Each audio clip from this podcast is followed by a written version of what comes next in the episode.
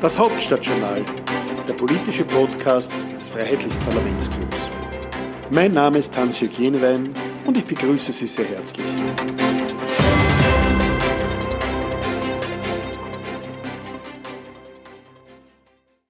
Der Finanzminister wird seit Tagen mit falschen Vorwürfen konfrontiert. Das ist nicht nur menschlich letztklassig, das hat auch dem Amt geschadet und international völlig zu Unrecht ein falsches Licht auf das Amt des Finanzministers geworfen.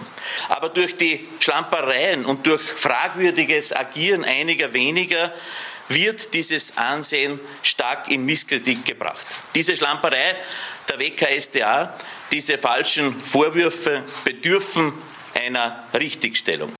Die ÖVP steht natürlich ganz klar zur Rechtsstaatlichkeit und genau darum geht's. Und darum geht's auch mir als ehemalige Richterin. Ich weiß, dass die Staatsanwältinnen und Richterinnen hier wirklich gewissenhaft arbeiten. Wenn es aber hier Verfehlungen gibt, und ich glaube, das kann man nicht von der Hand weisen, dass wenn der derzeit amtierende Justizminister selbst sagt, dass er aus Twitter erfährt, dass der Regierungskollege hier mit einem Verfahren zu tun hat, dann kann man das nicht stehen lassen. Und dann ist es gut und richtig, dass man das anspricht, dass das auch der Bundeskanzler anspricht und dass wir jetzt Reformen einleiten, um dieses Vertrauen auch herzustellen.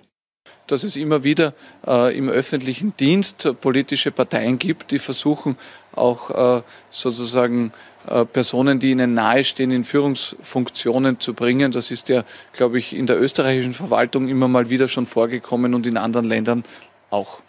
Also wenn die ÖVP eines kann, dann sind das Nebelgranaten zünden. Das, was wir soeben gehört haben, das war ein Sammelsurium der Meldungen von österreichischen Politikern der ÖVP, die sich teils konkreter, teils weniger konkreter zur Ermittlungsarbeit der Wirtschafts- und Korruptionsstaatsanwaltschaft geäußert haben.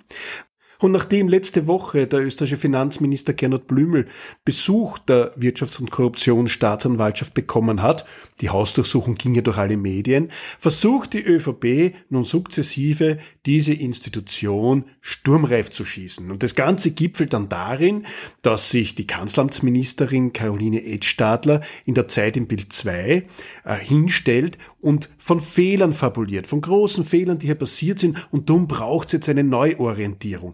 Tatsächlich geht es der ÖVP eigentlich nur darum, die Arbeit der Wirtschafts- und Korruptionsstaatsanwaltschaft und der Staatsanwaltschaft der Justiz überhaupt zu delegitimieren. Und warum?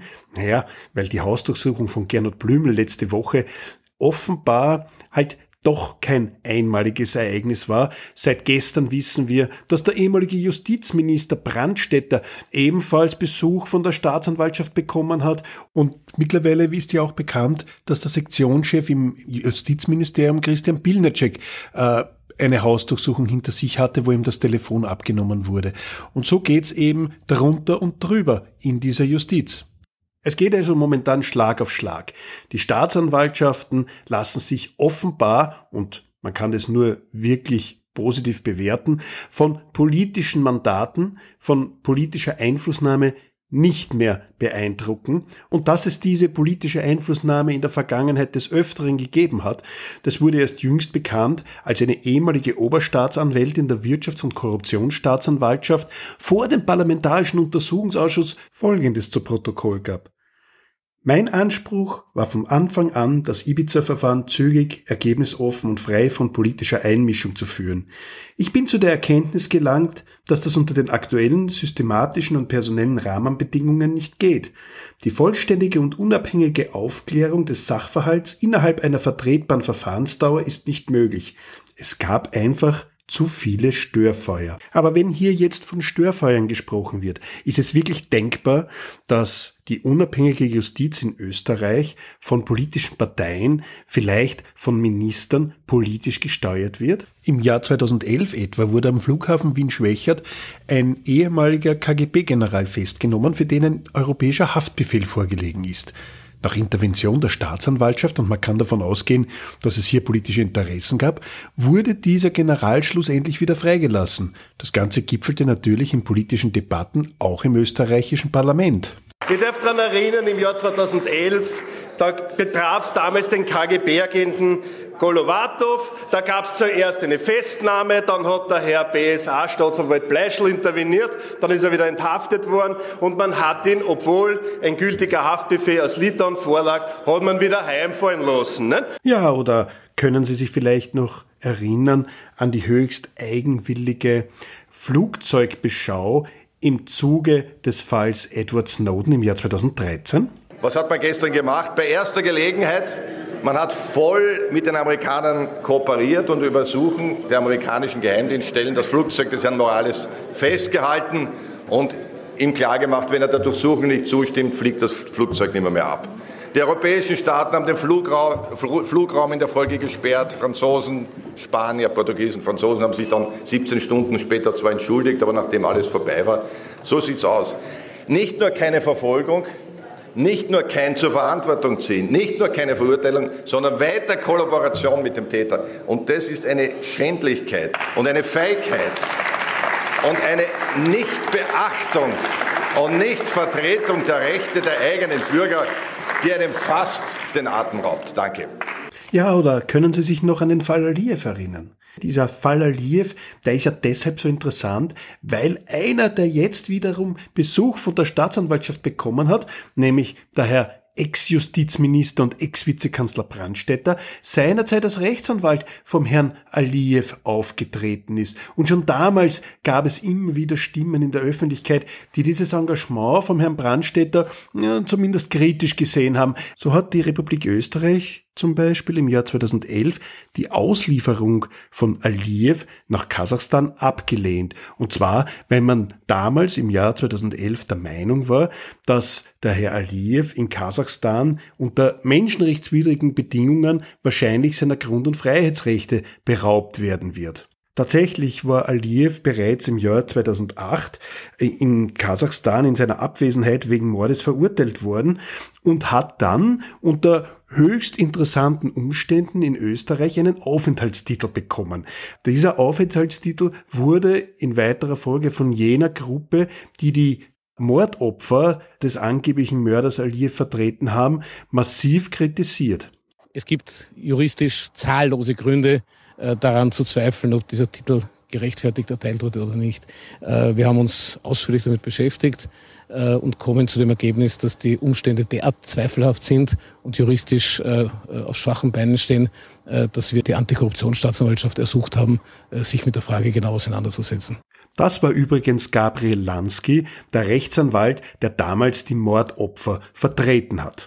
Ja, und mit der Person Gabriel Lansky sind wir schon wieder sozusagen in der Jetztzeit angekommen. Denn im parlamentarischen B V T-Untersuchungsausschuss ging es ja im Endeffekt auch darum, ob Ö V P-Netzwerke, ob Polizisten, die zumindest im weitesten Sinne der Ö V P zuzurechnen sind, gegen Gabriel Lansky und gegen die Interessen seiner Rechtsanwaltskanzlei agitiert haben.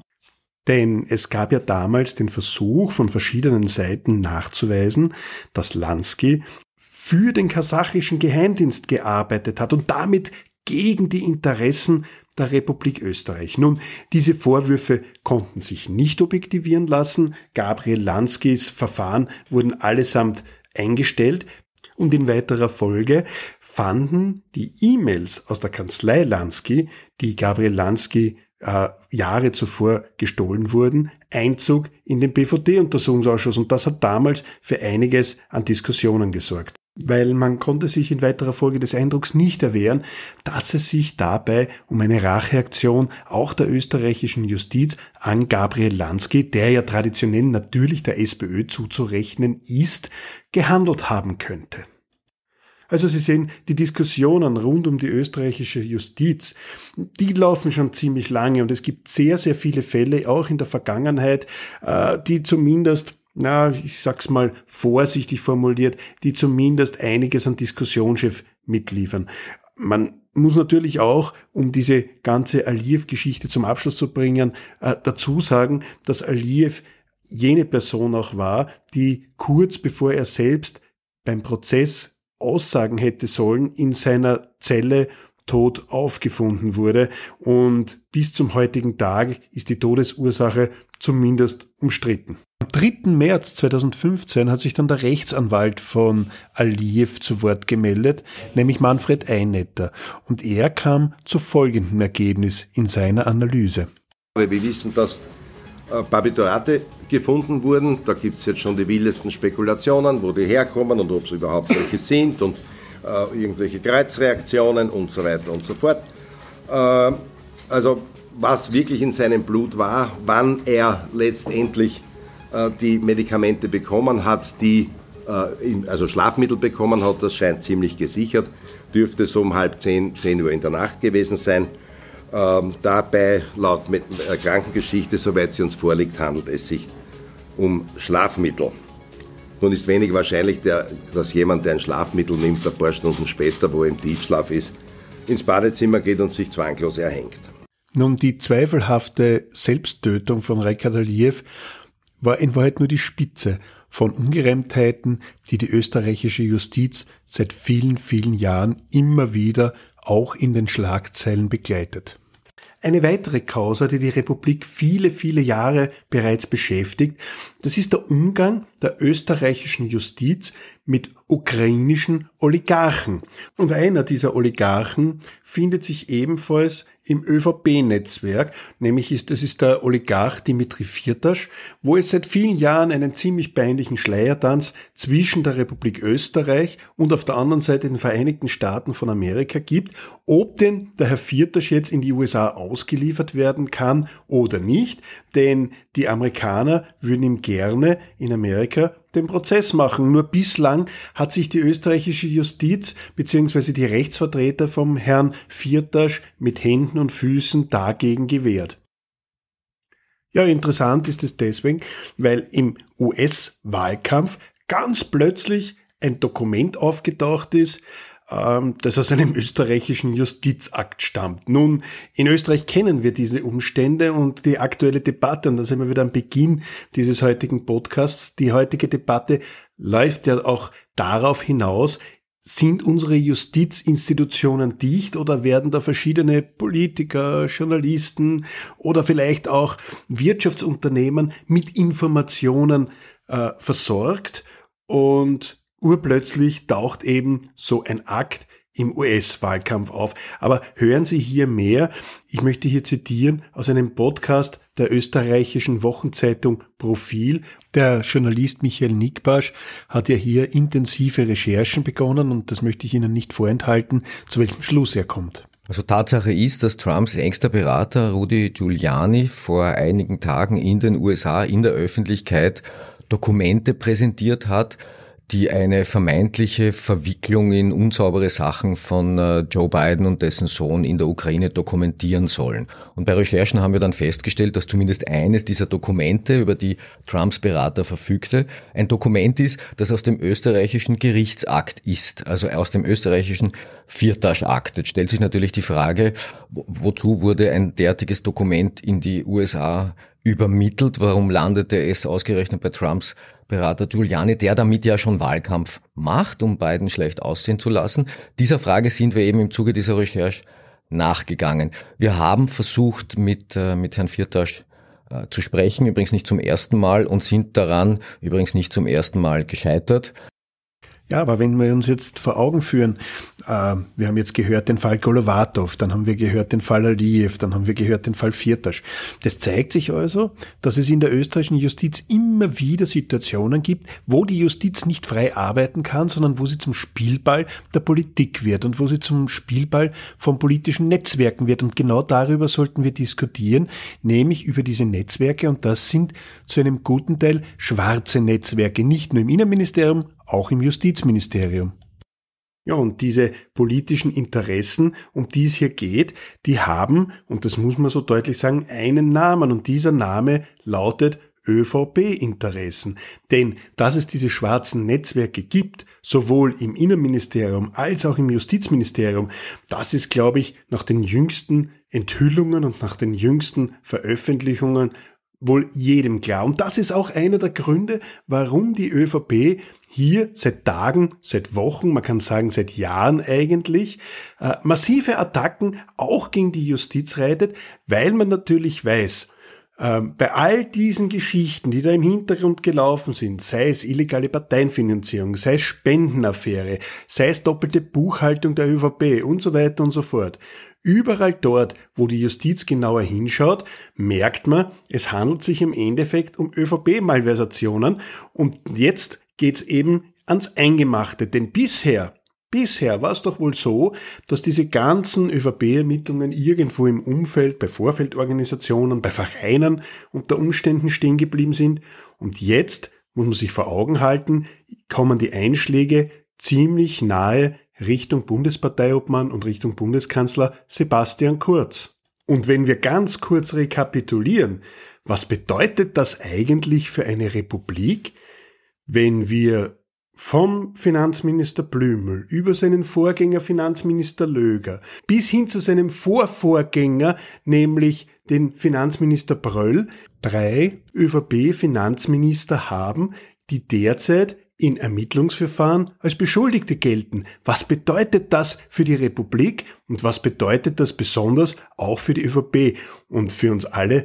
Das zeichnet ein moralisches Sittenbild, und das zeichnet vor allem das Sittenbild von politischen Netzwerken in unserer Republik. Und diese sauren Wiesen müssen dringlichst trockengelegt werden. Das steht außer Zweifel. Ich denke, dass wir es hier äh, einmal mehr mit ÖVP-Netzwerken äh, zu tun haben, die über viele, viele Jahre gewachsen sind äh, und dann irgendwann einmal auch zu wuchern begonnen haben. Und dass wir es hier mit dem Problem zu tun haben, dass ein System der Selbstkontrolle dann dazu neigt, zu einem System der Selbstbedienung zu werden. Und all diesen Dingen wird im Zusammenhang mit diesen Anklagen nachzugehen äh, sein. Aber Herbert Kickl ist bei weitem nicht der Einzige, der diese ÖVP-Netzwerke mittlerweile sieht und der auch erkannt hat, dass diese ÖVP-Netzwerke sowohl im Innenministerium, aber auch im Justizministerium zu einem echten Problem für die Rechtsstaatlichkeit in Österreich geworden sind.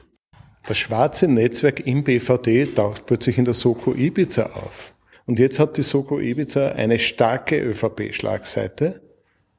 Und da ist einer drin, der vor kurzem noch Beschuldigter in einem der B V T-Verfahren war, wegen seiner sehr problematischen Tätigkeiten im schwarzen Netzwerk. Solche Leute haben in der Soko Ibiza nichts verloren. Derzeit verstärkt sich der Eindruck, dass die Soko Ibiza von bestimmten Herrschaften in Oberstaatsanwaltschaft und Justizministerium an der kurzen Leine der ÖVP geführt wird. Damit muss Schluss sein. Ja, dieser Erkenntnisgewinn ist bemerkenswert, denn wenn wir uns zurückerinnern an das Jahr zweitausendachtzehn oder zweitausendneunzehn, dann war es der Peter Pilz, den Sie jetzt gerade gehört haben, der keine Möglichkeit ausgelassen hat, um gegen Herbert Kickl und gegen die FPÖ zu polemisieren, und der vor allem das Augenmerk Richtung FPÖ gerichtet hat und diese schwarzen Netzwerke, die er jetzt offenbar wiedererkennt, damals gerne äh, ein bisschen in den Hintergrund gerückt hat. Ja, umso erfreulicher ist es, dass er sich jetzt offenbar inhaltlich mit Herbert Kickl wieder trifft. Denn Herbert Kickl hat ja auch diese schwarzen Netzwerke im Innenministerium und im B V T massiv kritisiert. Und diese Kritik, die wollen wir uns jetzt schon noch einmal anhören, um auch zu wissen, worum es denn damals eigentlich gegangen ist. Manches Mal tut es ganz gut, mit einer gewissen zeitlichen Distanz politische Entwicklungen noch einmal neu beurteilen zu können. Ich muss schon daran erinnern, dass genau. es, glaube ich, auch Ihr Chefjournalist hier im Haus gewesen ist, der ja, der ja ähm, vor einigen Monaten, glaube ich, ähm, in einer sehr beeindruckenden Art und Weise auch aufgezeigt hat, was eigentlich im B V T alles im Argen liegt, indem ja. er da ein Dokument des Berner Clubs äh, gezeigt hat, wo, wo sich ja zeigt, man hört das sogar bis auf die Straße, wo, wo, hinaus, wo sich ja zeigt, dass vom Kleinsten, vom ja. Kleinsten ja. Bis, bis hinauf in die Führungsebene alles verbockt ist, was nur verbockt ja. sein kann in Wahrheit. So, was kann man dann machen, wenn man als neuer Ressortminister genau. hineinkommt? Man kann einen Reformprozess aufsetzen. Ich habe das nach vier Monaten getan. Ich glaube, das ist eine, da bin ich sehr, sehr schnell in die... Das heißt, Sie haben sich das vier Monate angeschaut, dann haben Sie festgestellt, der Verein ist unbrauchbar. Na, schauen Sie, es ist ja nicht so, dass man, dass es dort nur Zufriedene gegeben hat, sondern es gibt ja viele Leute im Polizeiapparat, die ganz genau wissen, wo es krankt, aber die einfach nicht zum Zug kommen, weil dort oben, jetzt sage ich es einmal, eine schwarze Krake sitzt, der nur eines wichtig ist, dass sie jede Schlüsselposition unter Kontrolle hält, dass man eine geschlossene Gesellschaft dort irgendwo macht, wo nur von außen niemand hineinschauen kann und dann betreibt man dort drinnen, was man für richtig hält. Aber das ist nicht ihren eigenen Nachrichtendienst etabliert. Das ist ein Staat, das ist ein Staat im Staat. Den Vorwurf mache ich nicht den einfachen Beamten dort. Sie werfen der ÖVP vor, dass er sich einen Nachrichtendienst dort, einen ja. Partei Nachrichtendienst das hat ja auch, das hat ja in Wahrheit auch, das hat ja in Wahrheit auch äh, ein, ein sehr, sehr langer Untersuchungsausschuss so ergeben, dass das eine Spielwiese gewesen ist. Dann gibt es zwar eine parlamentarische Kontrolle für das B V T, den Unterausschuss im Parlament. Wer war dort der Vorsitzende? Ein gewisser Herr Amon. Na, derjenige Herr Amon, der mit, mit, den, mit, mit Leuten, die unfähig gewesen sind, im B V T bestens verhabert ist. Und so sehen Sie, wie diese Dinge alle zusammenspielen. Und wenn jetzt der Innenminister wieder bleiben kann mit seiner ganzen schwarzen hohen Beamtenschaft, mit seinem Kabinett, dann wird dieses Spiel so weitergehen. Und das ist das, was mich so aufregt. Und ich verstehe im Übrigen auch nicht, warum der Bundespräsident sich nicht endlich einmal zu Wort meldet. Zu mir hat er gesagt, es wird einen, einen schwarzen Aufpasser auf einen blauen Innenminister brauchen, in der, in der Gestalt von der Frau Edtstadler. Wir haben gesagt, nein, Herr Bundespräsident, es ist umgekehrt. Es braucht einen blauen Aufpasser auf dieses schwarze Innenministerium. Und es zeigt sich, ich habe Recht behalten. Ja, es hat sich gezeigt, Herbert Kickl hat Recht behalten. Sein Befund hat jetzt das Innenministerium betroffen. In gleichem Maße gilt dasselbe natürlich auch für das Justizministerium. Und die Republik und alle Parteien abseits der ÖVP wären wirklich gut beraten, genauer aufzupassen, was denn in diesen schwarzen Ministerien eigentlich wirklich vor sich geht.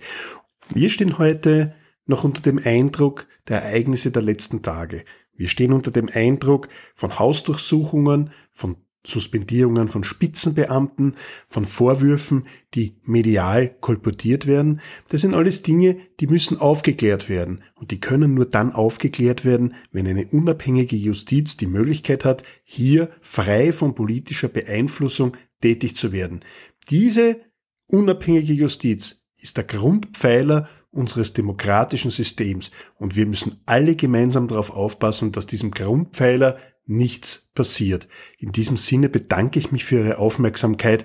Bis zum nächsten Mal.